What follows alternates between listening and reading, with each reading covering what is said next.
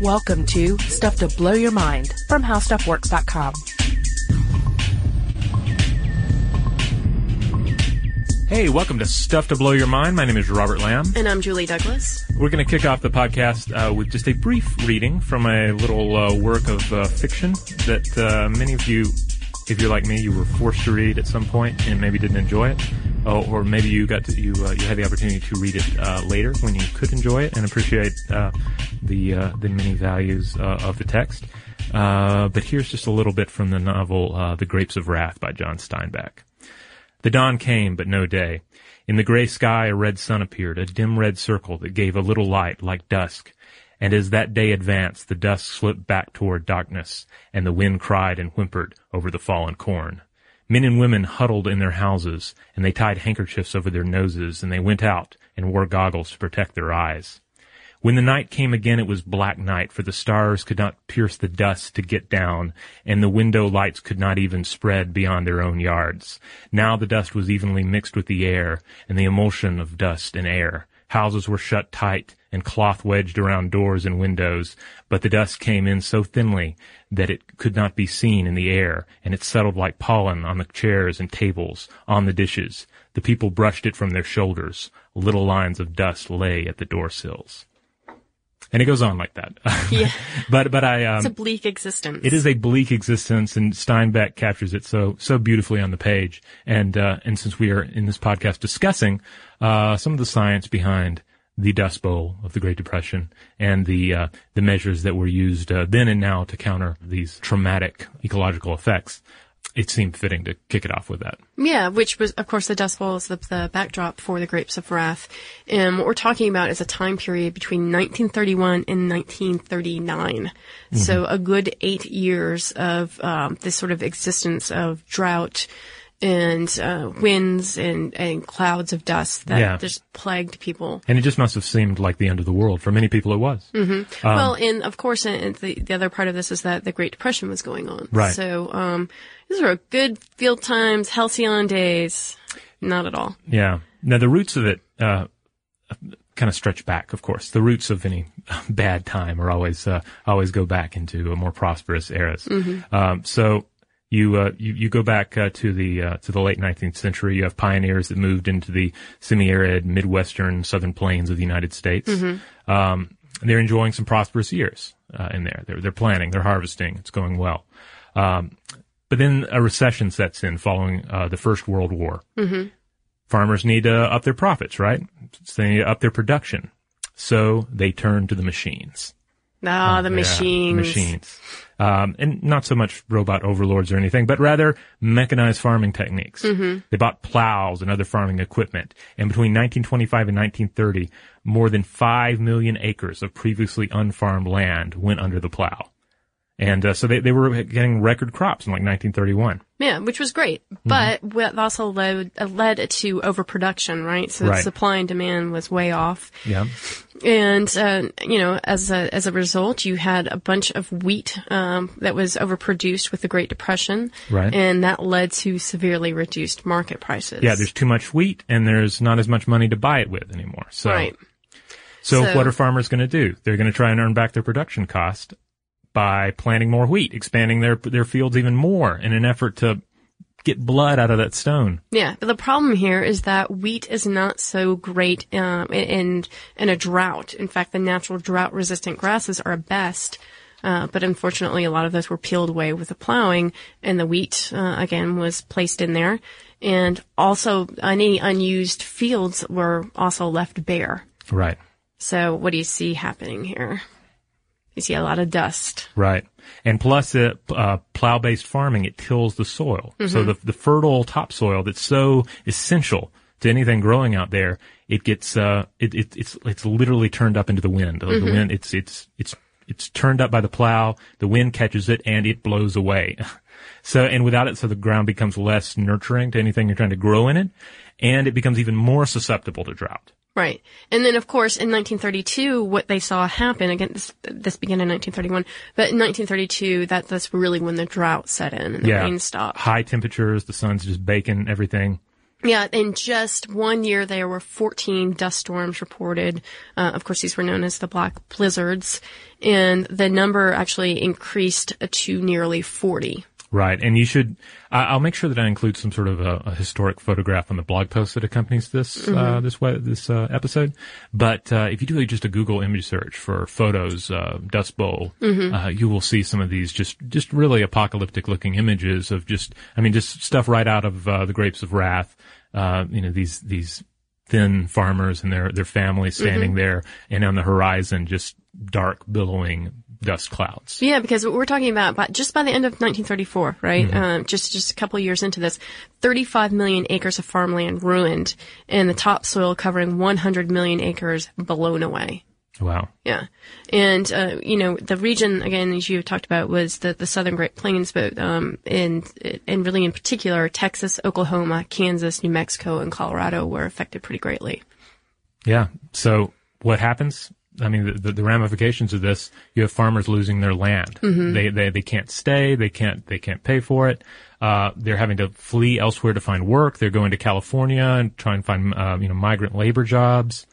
Um, Yeah, if you've ever heard the term Okie, That's what it's from. that's a right? pejorative term, yeah, referring to people who, you know, you could have come from Kansas, but you might have been called an Okie after Oklahoma if you showed up in California, uh, mainly because there were only so many jobs available in, um, in, in California. And of course, all the, the people coming in from the Great Plains really just made all the, uh, the people in California pretty upset. Yeah, there's a lot of animosity between uh, the you know native Californians and the Right. uh, the the foreign workers in their midst. Uh, Exacerbated again by the economic conditions. So what so what really fascinates about me about all this is that I mean you have this uh, this ecological disaster that occurs uh, due to um, in, in large part to mechanized agriculture. Uh, humans remake their world in attempt to uh, to better feed themselves and to uh, to better um, supply the standard of living they've become accustomed to. And in doing so, they almost create a desert in the middle of the United States. Um, and uh, and l- luckily people realized what, what was happening, you know, and then they were like, well, let's let's fight this, let's let's solve this problem before it gets any worse. Um, because it was, it was already pretty bad. So it's it's interesting to look at these at some of the steps that they took to to fight the Dust Bowl, to fix what had been broken. And that's what I think is so fascinating about this because it really is this large scaled effort um, by the government to, to come in and, and uh, you know, try to reverse nature. Real, Right. Well, actually, we shouldn't. The, the anti-nature, I, I suppose you could say. Well, it, it, to to sort of take an, a, a more modern and futurist way of looking at it, it's it's kind of like when, when you look at uh, examples of climate change and people uh, lo- looking at the way that, that humans have remade the the climate of the planet and then trying to to fix it sometimes with crazy schemes that also tinker with the environment, like the idea of of putting a whole bunch of mirrors in orbit or essentially uh, setting off volcano. I mean, there there are a whole list of, of different uh, crazy Seed clouding. seed clouding, the various uh, uh, ge- geoengineering uh, techniques that have been proposed over the years, where uh, you know it comes off like the water in the tub is too cold, so let's add some hot, and then and then you can imagine a situation where the water in the in the tub is too hot, so let's add some cold. Eventually, does the uh, the tub overflow? I don't know. Yeah, when we talk about Seed clouding, we're talking actually about munitions shot up into the air, uh, particularly during uh, or right before the Olympics in Beijing. Right. And they were doing that because they were trying to get actual rainfall to come down to clear some of the pollutants Mm-hmm. in that city. So that's what uh, one of the things we're talking about. when We're talking about engineering your environment. Right. Um, let's talk a little bit about how FDR, Franklin Delano Roosevelt, actually uh, created something called the Shelter Belt Project. But of course, there were other steps that were taken on a more economic level. Mm-hmm. Various stuff with the New Deal, um, Civil Conservation uh, Corps that ca- came in to you know created all these new jobs, and people were going around planting trees and digging ditches and building Mm-hmm. reservoirs. But uh, the part that yeah, the part that really interested us was uh, were, were some of these things such as the shelter belts, Right. Which uh, again, imagine a uh, the, the situation here. You've tinkered with the natural environment. You've taken the landscape and changed it into wheat fields. Mm-hmm. And your problem here is that wind is just sweeping across with all this dust. So you want to somehow break that wind. Right. No. Way. Well, uh, break it with trees, not with flatulence. Yeah, yes, exactly. Yes. You you want to break up the wind. You want to you you want to build a wall against the wind. Mm-hmm. And what is nature's wall against wind? Um, Trees. in many cases it is trees. Mm-hmm. So the idea of these shelter belts is to is to plant rows of trees beside fields to slow the wind and reduce wind erosion. Uh, and and of course that wouldn't be the only thing. There also there was also this uh, push for no-till farming, uh, so that you're not taking your precious uh, topsoil and turning it up and letting the wind take it. Um, uh, there's uh, then there's also strip cropping. Uh, there was another technique which was um, uh, you, you've seen pictures of this. I had seen pictures of this and didn't really realize what I was looking at till now. And uh, and this is where you have uh, a strip of crops planted, and there's a strip of dirt, and, a, and some crops planted, and a strip of dirt. And from in an aerial view, especially, it looks very it's very beautiful. It's like hey, there's a pattern there across the fields. Uh, you've probably seen it uh, if you've had any kind of uh, you know flights uh, you know, across the states. Uh, but the idea here is you're going to use this uh, section, and you're going to let this section of soil uh, replenish itself. Right. And then the next year, the parts, uh, the part, the strips that are crops will be dirt, and the strips that, that are dirt will be crops. But uh, the shelter belt, how did this play out? Uh, what was the original idea? Well, I mean, this this idea was pretty huge. It was a project that was estimated to cost seventy five million dollars over a period of twelve years, um, and you know, of course, funding disputes arose. FDR had to transfer the program from the Civilian Conservation Corps to the WPA, where the project was a little bit more hamstrung. Um, so what they were talking about is replacing farmland with forest, and that, of course, did not uh, go over well with all the farmers. Right. Yeah, they were talking about forest-like structures that mimic natural conditions. Basically, walls made out of forest. Mm-hmm. And then, yeah, this side uh, argues about it. This side brings up some concerns, and the the uh, the, the finished product is somewhat diminished uh, from the original uh, design. Yeah, and in fact, you know, uh, on on a lot of the the land that was supposed to be used, kind of got um, attenuated to the point where you know some some of the original plan was like halved the amount of land that was actually able to be planted. Also, what was planted um, was very different from the original plan. You know, conifers were something that they thought would do well in some areas, uh, but politics and economics forced them to instead rely on cottonwoods. And the reason why they planted cottonwoods is because they grew pretty quickly and they were a much more flashy, obvious sign that there was a plan in place and being cultivated. And people were really kind of antsy about this. Again, remember, it's the Great Depression. Um, you know, people are in dire circumstances. They don't want to wait 12 years to see this plan come to fruition. Right, and and you have politicians involved in this that are very concerned with not only the uh, the act of helping, but the Mm-hmm. perceived act of helping. So Right, right. And, but I mean, it's a huge effort, right? Because you have to get everybody on board with you. You have to get the farmers, you have to get the politicians, you have to get the, the public. Um, and of course, it's just always a problem when you try to get a bunch of people in a room to, to agree on something. So was it successful? Um, well, on, on on one hand, no. They, I mean, they weren't able to completely um, Reverse the reverse the effects. effects. Uh, about 90% of the 450 million hectares of arid land in North America still suffers from moderate to severe desert uh, desertification. But um, they did say that it reduced it by 65% the amount of soil blowing around. So Yeah, so definitely. definitely a success when you look at it from that view. know? Yeah, and of course, this is one of those things when you step back, historically, it looks like much more of a success than at the time. Mm-hmm. And, you know, some farming practices came out of it that were really beneficial that are still being used today. Right. All right, we are going to talk about Stalin and why he let a, a quack biologist create uh, his own sort of great Stalin plan for the transformation of nature. That's the actual name of that. The Great Stalin Plan for the Transformation of Nature. I love that. It's it's so beautifully um, Soviet, you know. It is. It's a, we we will bend nature to our will, beginning now. Yeah, it was. Uh, this takes us back to uh, October 1948. Uh, Soviet government announces that uh, what was actually the world's first state-centered program to reverse human-induced climate change. Uh, was, they were going to construct 5.7 million hectares of forest in the Russian south. Um, there, you know, there were going to be irrigation canals were going to be built. Uh, it, it was a crazy, gigantic uh, project. There were going to be shelter belts, like we were talking about these ple- these tree forest strips to break up the wind, and uh, and they were going to create like the, the idea was to sort of recreate this imagined prehistoric state of the land. yes, they were going to try to change the topography of this land, which Mm-hmm. I think is so ambitious and, and so sort of wonderful.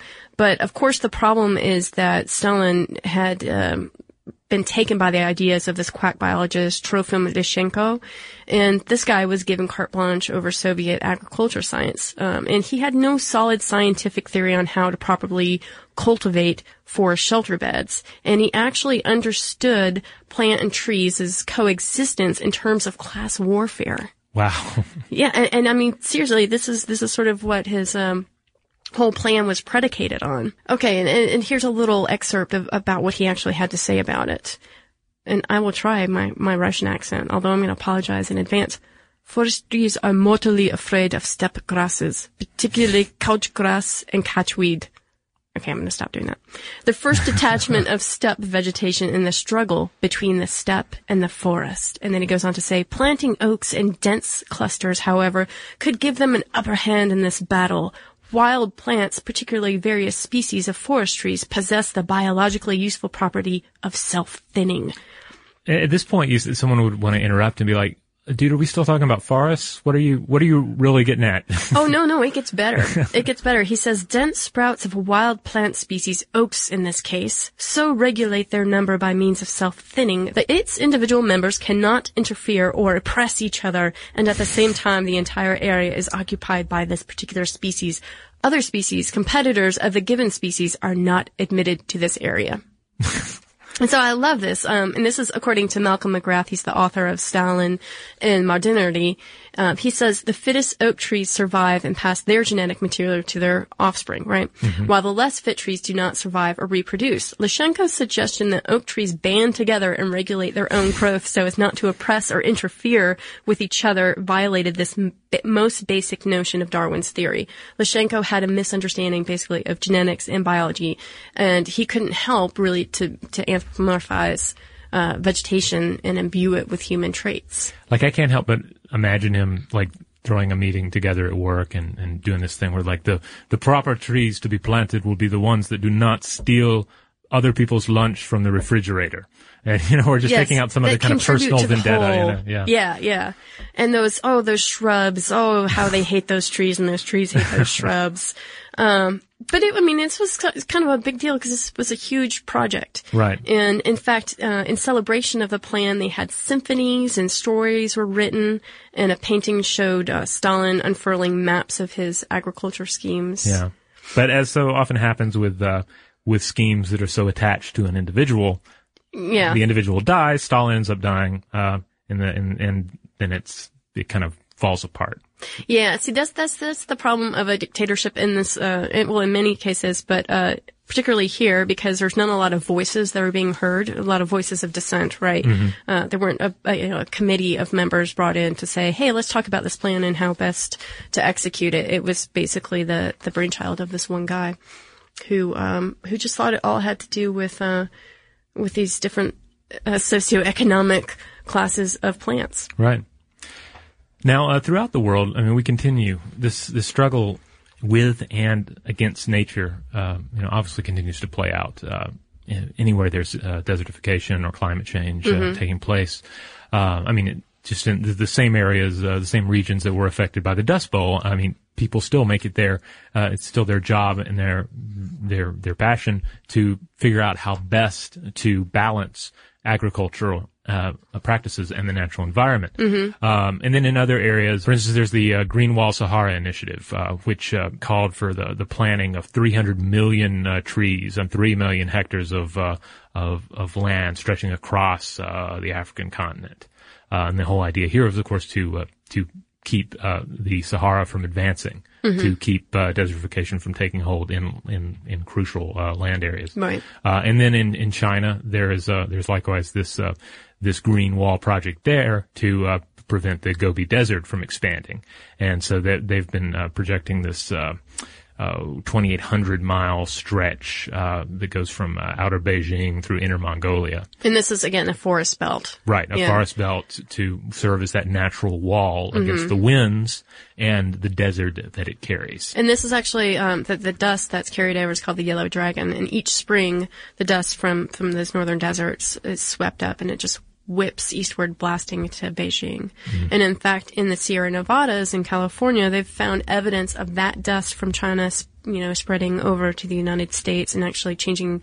They think there's some there, um, some somewhat definitive results coming back from studies now, actually changing the climate there in the Sierra Nevada. Wow. Yeah. So these, yeah, these dust storms, uh, they can uh, pose quite the problem uh, for Well, human civilization, right, And, I mean- and, and for uh, for agricultural practices especially. Yeah, and, and in a lot of cases, this is a, um, life or death matter, right? Right. Um, and trying to control it just sort of makes sense. I mean, it, it's uh, unfortunate that there are uh, ways that we have uh, sort of screwed up the land. Right. Man has, and then of course there's you know obvious weather patterns that we can't do anything about.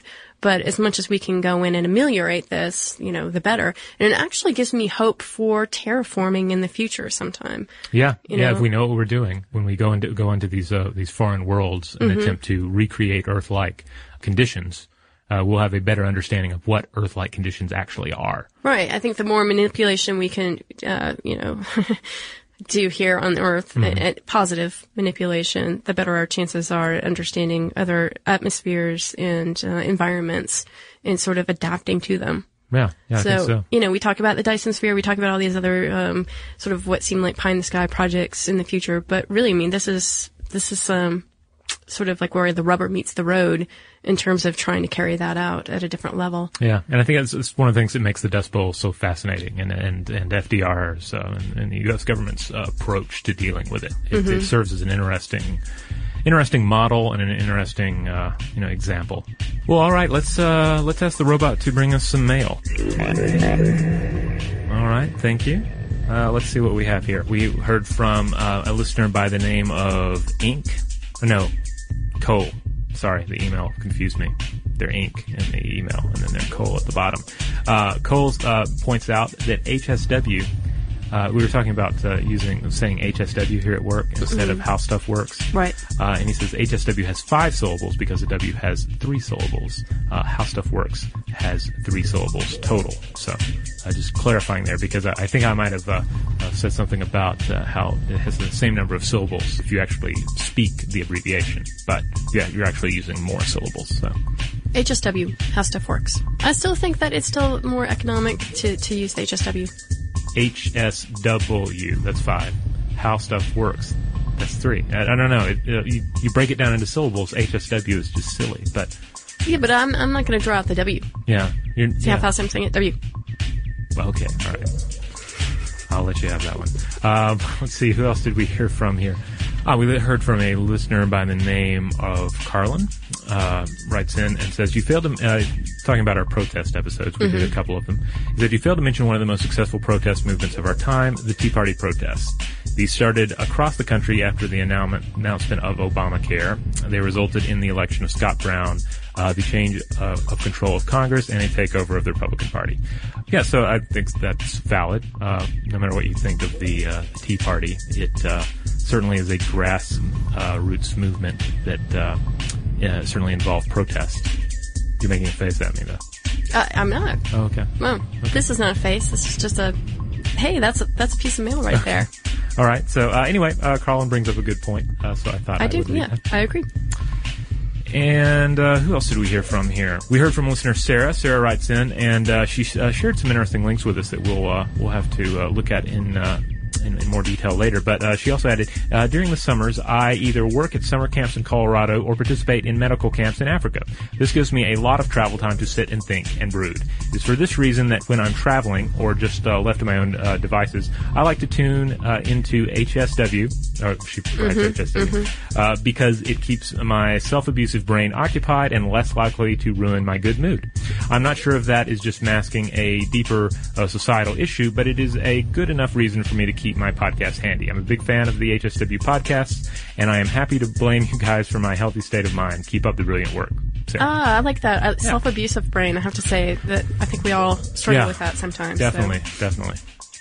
So uh, yeah, to any extent that we can uh, we can help you guys out and occupy your mind and getting it uh, get your mind rolling um, around some um, issues outside yourself, uh, then that's great. And Occupy uh, your mind. Now that's a protest. there you go, occupy your mind. And uh, and also it sounds like uh, Sarah's up to some really good uh, uh, stuff here, participating in medical camps in Africa and all. So Indeed. good good work. If you would like to share anything with us, you can do so uh, in a number of ways. There is a Facebook page, of course. Uh, we're Stuff to Blow the Mind on there. And if you prefer to use Twitter, We are on Twitter uh, under the handle Blow the Mind. And if you would like to expand beyond 140 characters, you may do so by sending us an email at blowthemind at howstuffworks.com.